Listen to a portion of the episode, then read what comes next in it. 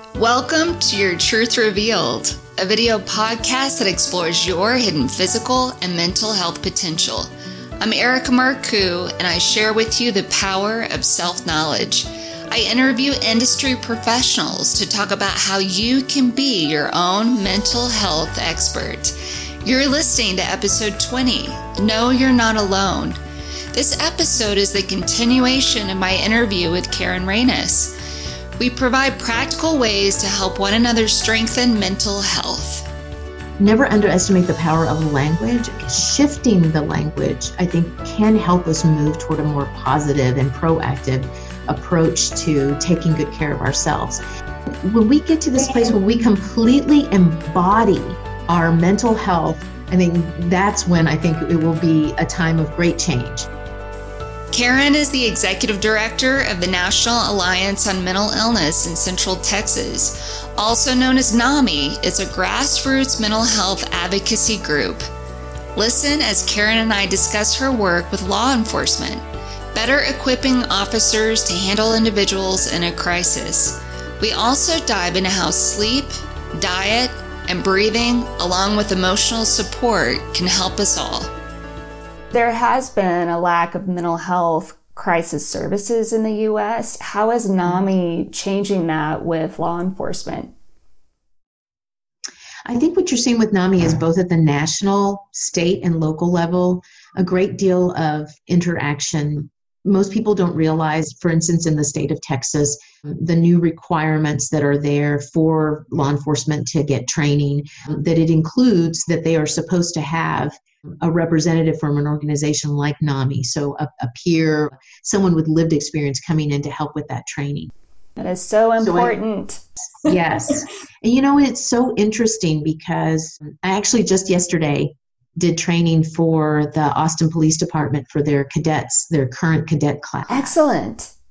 It was really interesting because we're used to doing that training in person. Right. But with everything going on with this pandemic, all of their cadets are doing their classroom as remote learning. They bring in a lot of folks from that community to come in and talk mm-hmm. about various topics. Okay. So they were not going to have any guests for this week, this 40 hours of mental health training.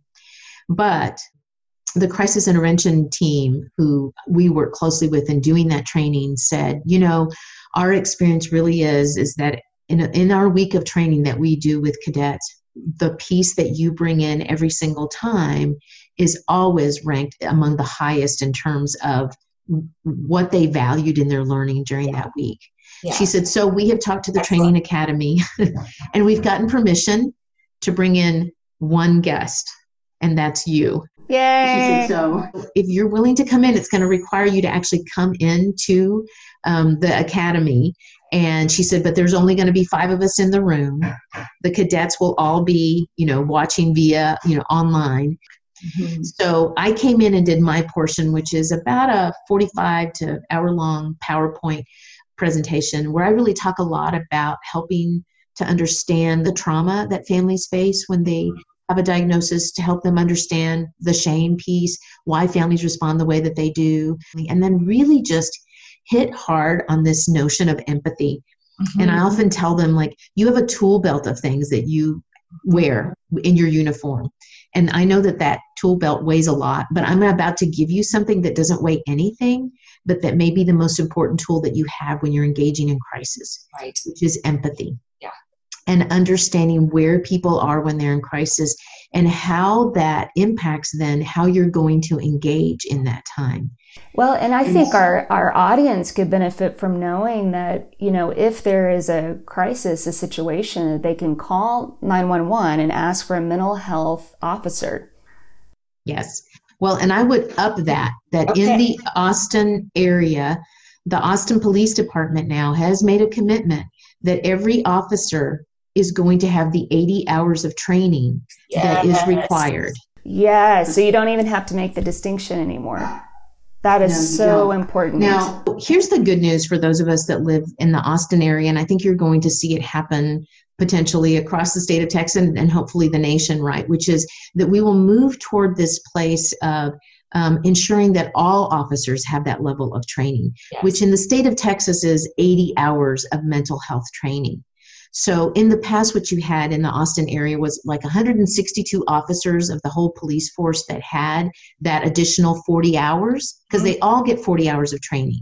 Mm-hmm. Um, and so Austin Police Department um, in the fall of last year made the commitment that all officers in the police department would have 80 hours of training.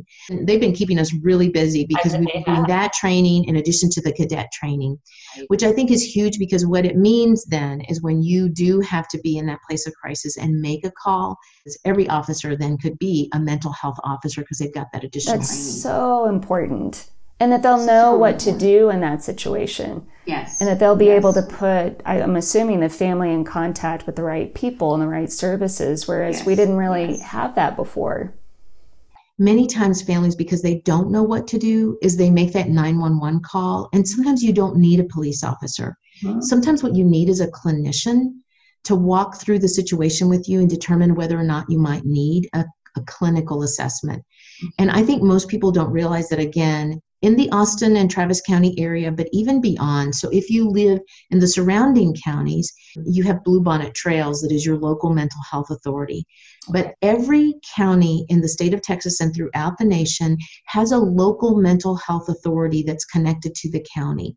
And most of them have moved to that place where they're fairly robust and mm-hmm. have a 24 7 helpline that you can call that's that is manned then by clinicians, people who have a social work background, who you can call and say, Look, here's the situation that I'm in. And then they can help you to determine whether or not you need to actually elevate that call to 911 or whether what they need to do is send a clinician out to your home. In the Austin area, you can call 512 472 HELP.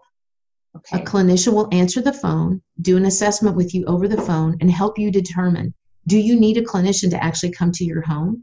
And they can do that. They can send a social worker out to your home to sit so, with your loved one and make an assessment. And people outside of austin how can they easily find that number? What do they google? So you can google local mental health authority it should pop up then who your local mental health authority is in your community. If you live with someone, love someone, know of someone that's in your life who lives with a mental health issue and has been in crisis before or is undertreated or untreated and might get to that place of crisis, I would encourage you to be proactive. Exactly. Have those list of numbers handy. Put them in your phone.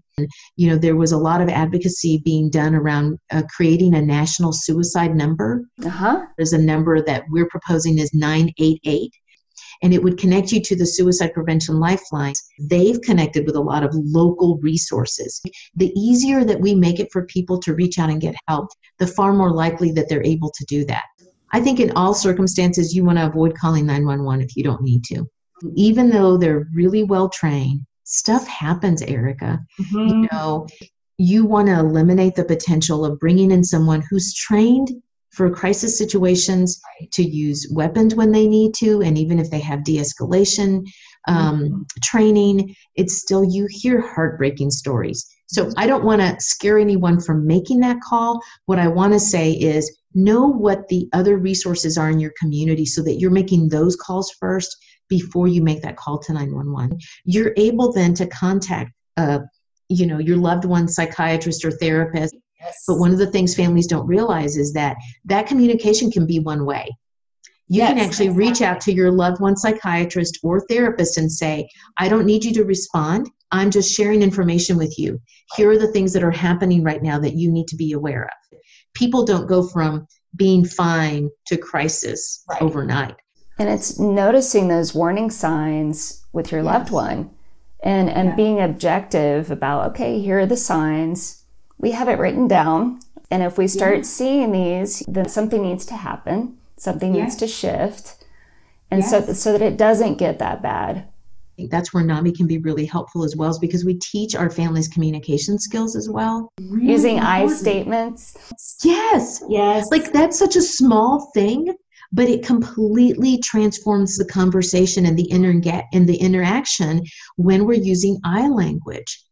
Because it takes the blame out that. of it. It takes yes. the blame out of you're doing yeah. this and you know, and because that's not helpful No. And the person who is experiencing the mental illness is having hard enough time. Yes. And the communication of using I statements is really about making that connection and, and helping. Building that system of care within a family where we all understand um, this language and that we all commit to it then creates the potential to be able to really help people when they're not well.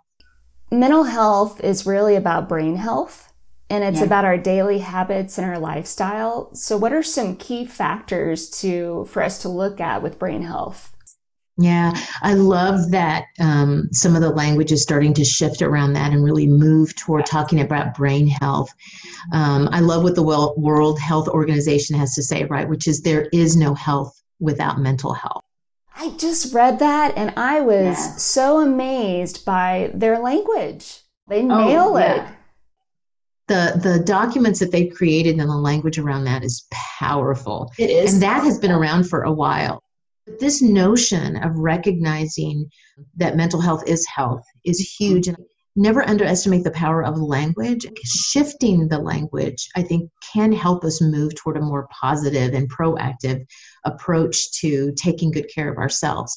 Because I think this separation that we hear all the time well, there's physical health and then there's mental health, as though mental health happens somewhere outside of your body Oh, it drives me crazy. when we get to this place where we completely embody our mental health, I think that's when I think it will be a time of great change. That's why I studied somatic counseling psychology. Somatic means the body. It has to do with the entire self, not how we've approached psychology in the past, where it's from the neck up. No, no, no. It's your whole whole thing. experience. Yeah.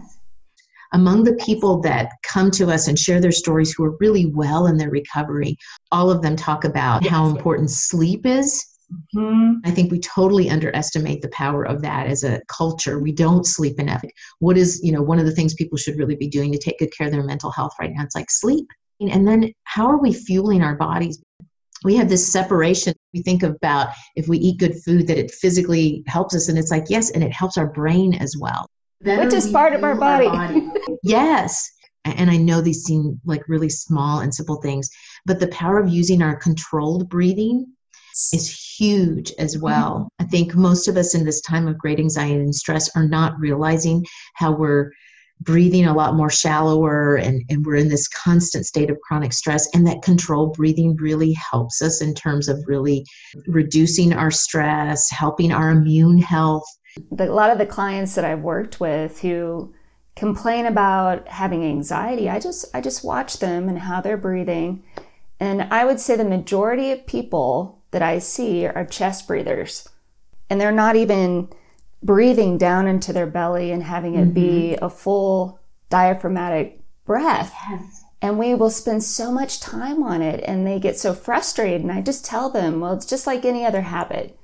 And trust me, you do do belly breathing because you sleep within a 24 hour period. You're, you're belly breathing. Your body knows how to do it, but it's making that, that conscious awareness of being able to breathe that deeply. Yes, absolutely. And some of the webinars and stuff that I've been doing, I've been starting with a minute breathing meditation. Good job. I love that. Never ceases to amaze me the power of just one minute of really doing some just deep breathing, how it just literally resets everything. I find that if I just spend like 10 minutes starting my day that way, it completely shifts how my day is going to go. That's something that I did before we started this interview. There you go. And again, I don't want to minimize that people live with again serious mental health issues and I think especially right now that to me is a lot of preventative stuff. It is. People need to understand that we're living in a time of great collective grief, Mhm. anxiety and stress as we deal with the uncertainty, the loss of our lives as we know it. Um, and so we all need to be taking really good care of ourselves. And I think for the people that are out there who are trying to work and, you know, manage kids who are not in school and the stress of all that, slow down and make sure that you're all getting enough sleep. I mean, I think this is a great time to teach your kids, you know, breathing exercises and do it together as a family and Um, you know, all of those things can really just help in terms of helping you develop, as you mentioned, just new coping skills. I, am really concerned about right now. I know that there's a lot of joking around the use of alcohol. Uh, and then, then the truth is that it makes sleep worse. It can yes. cause depression and anxiety. Yes. And we just don't know that. When people drink, they're just saying, oh, I feel calmer in the moment.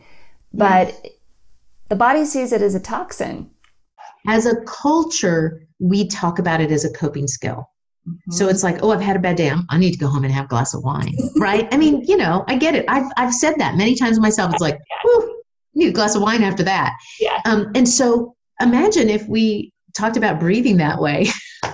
I need to exhale. you know what I need? I need a good deep breath. So then it would be great because we'd be going through this pandemic and everybody would just be breathing and, and it's free. You don't have to, yeah, I don't have a bill at the end. And all the science shows that it really works. Like no, life is all about making choices um, about moderation. That's right. I think this is a time when we really have to strive to do that as well as as we find ourselves in these really tough places. What is it like for someone who has received a mental health diagnosis and how does NAMI help with that?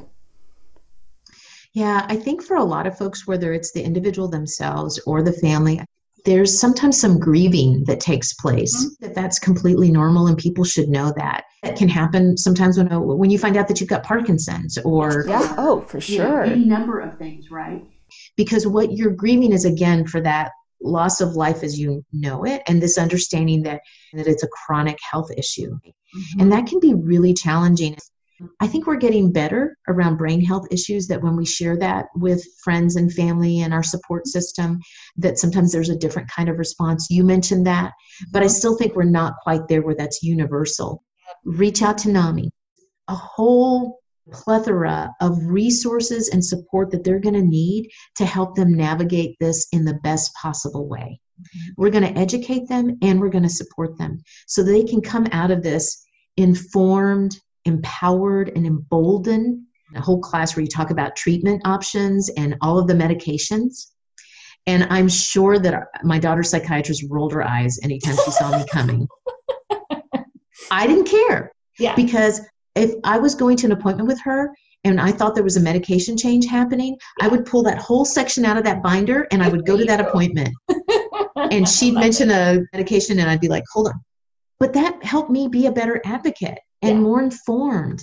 We are at our best in terms of health when we are advocates for ourselves. Absolutely. And, and we have to be. Nobody yeah. else is going to do it for us. No. And guess what? And sometimes clinicians aren't going to like that. Like if you're lucky, you'll have a doctor who totally like loves that that mm-hmm. you are an advocate for yourself and that you're asking all the right questions. And I have to tell you, if you have a doctor that poo poos you or frowns at you? I did. I had a doctor's appointment on Monday and I'm very proactive about my health. Yeah. And I'm holistic. I'll approach it from every angle. There's a certain yes. symptom that I have right now that's still not being handled right. He did not like the fact that I had so many questions. I had different perspectives than he did. And I thought, I am never going to see that doctor again. He That's, should be happy that as a patient that I'm taking that much interest yes. in my own health. Yes not discard it. I yeah. was so angry. I, yeah. As you should have been. And I think yeah. one of the things I tell people all the time that when it comes to um, doctors and therapists, mm-hmm. to recognize and see yourself as a consumer. Like if you go to a restaurant and you get terrible food or terrible service, guess what? You don't have to go back there. Yeah. Because this is a service, an experience that you're paying for. Mm. And so you're only going to go back if you have this great experience, right? Where it's like, oh man, the food was wonderful and the service, and I love the ambiance. And so you want to keep going back. Yeah. And the same is true with our healthcare. Mm. If you don't have a good experience, you're not going to go to the doctor when you need to go. Right. And if you don't have a good experience with a therapist, then you're not going to stay committed and really thrive from that experience. Like you get to make choices. And if you're not having a good experience, find someone else. And I know sometimes with insurance being what it is, that's easier said than done. Psychiatrists in particular are hard to come by. But if you can make switches, I'd say make a switch. You have to see yourselves as a team. Yes, you do. It really is a collaboration. It has to be. You know, so most people don't recognize that only about 20% of our care and our wellness happens in clinical settings. 20%. The other 80% happens in our community, in our homes, who we live with, and how they support us in our wellness, that impacts our health far more than that clinical piece. That's only a small piece of that experience. That 20% better see themselves as a team with you. I agree with you. And mm-hmm. move toward understanding that we have so much more power in taking good care of ourselves than we give ourselves credit for, and that sometimes the medical community gives ourselves, you know, credit for. And I do think that we still have I guess the the white coat syndrome. Oh, sure. When we're nervous because we see the doctor, if it's a psychiatrist or even a therapist, is having power over us or knowing more than we do. But the fact is that we know more about ourselves than any other human being. And I believe that anyone who's in that position needs to understand that it is that collaboration. But there's a lot of egos out there. There certainly are there's a culture shift happening mm-hmm. that there's no way that that the medical community can't change and again i think you see a lot more medical schools being focused on these social determinants of health mm-hmm. about taking a more team approach to people's care that's when the very best of care happens honestly and i think there's something really powerful about our owning mm-hmm. you know our ability to make decisions that are going to impact our health in a real positive way i agree there was something that you said in a conversation that we had before now about psychiatrists and how few psychiatrists there really are. And why is that? That in the state of Texas, we know that there's more than 200 plus counties that don't have a single psychiatrist. Oh boy. Okay. Not one. If you're going to go into medicine mm-hmm. and put yourself in a great deal of debt, so you're looking long term at your future, a lot of medical students that are making decisions about what field that they go to mm-hmm. based on how can they support themselves and their families. So there was not a lot of investment being made in psychiatry around research either starting to see more dollars being spent mm-hmm. on research around um, psychiatry and, and brain health. Mm-hmm. And so people are seeing that as a place where there is new activity and energy happening. Mm-hmm. So I think you're seeing a lot more folks that are moving through medical school and seeing that that's a possibility. Right. You know, I think a lot of times you had people that were choosing that field and people would go, You sure you really want to go into psychology? it's the same shame thing. Oh, I've had that with counseling. I got my master's degree in counseling psychology in California. And there's a significant amount of training hours that I had to get to get licensed. I had called the state of Texas way ahead of time before I even started on that journey of getting the hours and said, Are those hours going to transfer? And they said, Yes. Got the majority of my hours in California, moved to Austin. You know, I'd spent so much money on my graduate education so much time where I could have been making money where I really wasn't making that much. You're right. And Texas said, no, we're not going to honor those hours, start all over again. Mm-hmm. This was six years of my life. Yes. And I just said, it's not even worth it. Not, not only is it not worth it, I've got a child, I need to start making money. We make it so hard as a society for for psychiatrists or counselors to even do the work. Yeah. And counseling is not lucrative. Issue. Yeah, no, you've hit on a really big issue. I mean, because actually, one of the things that we've been trying to advocate for at the legislative level is really for a shift in the laws. You have some states that don't have those kinds of barriers. Right. So that is the case if you're a psychiatrist and want to move into the state of Texas, it's the same thing. The barriers that we set, it actually, for those of us who live in the state of Texas, it discourages counselors and therapists from moving to the state. I mean, like we have this great medical school in our community. We're educating folks that are very likely to end up going to other states for their residency and then maybe say, man, I'd love to come back and live in Austin and then won't come back. Yeah, and I'm from Austin, so I wanted to move home with this sure. great education I got and all yeah. this experience. It's silly. So often some of the barriers are just ridiculous because there are yeah. things that we could easily change and there's, you know, all kinds of reasons why it doesn't happen and we continue to advocate for that kind of change to make it easier from folks from other states to come and practice mm-hmm. here you know, I think all states ought to be doing that. We ought to make it easier when there's so much need.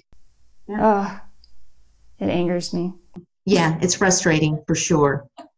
Well, I I mean, we've covered everything that I can imagine. Is there Okay. anything else that you want to add? I can't think of anything else. I just want to thank you. Oh, Uh, it's been great to have this conversation. I'm sure that we could keep talking for another three hours and easy. cover all kinds of different aspects of the topic. But thank you for making brain health a priority and for playing a part and helping to normalize um, that this is a health issue, that it impacts lots of folks, Right. that treatment does work and recovery is possible. I mean, just all of those messages that are so critical to our community so that we move to a different place and that we really do begin to change the conversation around mental health so that people feel far more proactive and positive about addressing that part of their health. And my, my Yeah. huge thing is, is self empowerment. We're all empowered. We just need to be told and we need to be reminded.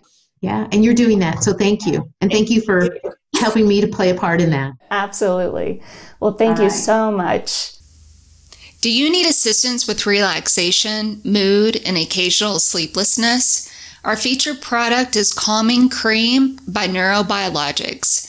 This natural lotion is designed to increase levels of the calming reducing neurotransmitters in the brain. In a lavender oil base, it delivers GABA, L-theanine, 5-HTP, and magnesium to help you relax and feel balanced. Go to yourtruthrevealed.com slash store and use promo code TRUTH for a 20% discount. Welcome to the bonus segment of my podcast, Your Truth Revealed. I want to expand on some of the main points from my interview with Karen Ranus. There's a shift happening with mental health crisis services across the U.S. More police departments are making a commitment to provide every officer with mental health training. If a loved one is experiencing a mental health crisis, officers can provide appropriate resources. This may include calling a clinician to come to your home to conduct an assessment. This is a much better alternative than jail or worse. For anyone with a loved one living with a mental health condition, NAMI offers excellent training in communication. They teach a style of communication that focuses on the feelings and thoughts of the speaker rather than believed attributes of the listener. This is called using I statements. For example, someone may say, When you sleep most of the time, I feel sad and concerned. Instead of blaming, Why do you sleep all the time and get nothing done? Cooperative communication creates empathy and opens people up to come to a solution together. The importance of good sleep hygiene, proper nutrition, and exercise is fundamental. When our bodies get what they need, our mood benefits greatly. Also, there is power in deep belly breathing. It helps you relax, lowers your heart rate and blood pressure. Let's try it now. Place your hands on your belly. Inhale through your nose and into your belly. Then slowly exhale as if you're blowing through a straw. See if you can lengthen your exhale so that it's twice as long as your inhale. I find deep belly breathing to be a powerful antidote to stress. Remember to see any mental health provider as an ally. If they are not a good fit, simply find someone else. Professionals can provide about 20% of your support and wellness. The other 80% happens in your community, your home, the people you live with, and how they support you. But guess who's the most important of all in your wellness? It's you. And by the way, if you need free and confidential crisis counseling, you can text NAMI at 741 741 at any time of the day. You can also learn more about NAMI in episodes 15 and 16. Let's keep this cultural shift moving in the right direction and live with empowerment. Take a look at the show notes for all of these resources. Join me for episode 21 Know Your Anxiety Relief as I interview Dr. Ann Taylor. She teaches seven ancient rituals to heal modern high functioning anxiety. When we look at society and culture and the breakneck speed that we're going through and the diseases, including anxiety, that come along with it, you know, it's important to step back and realize This may be the social norm, but it is not normal. It's anything but normal. Until next time, subscribe and rate the show. I'm Erica Marcoux. Thanks for listening.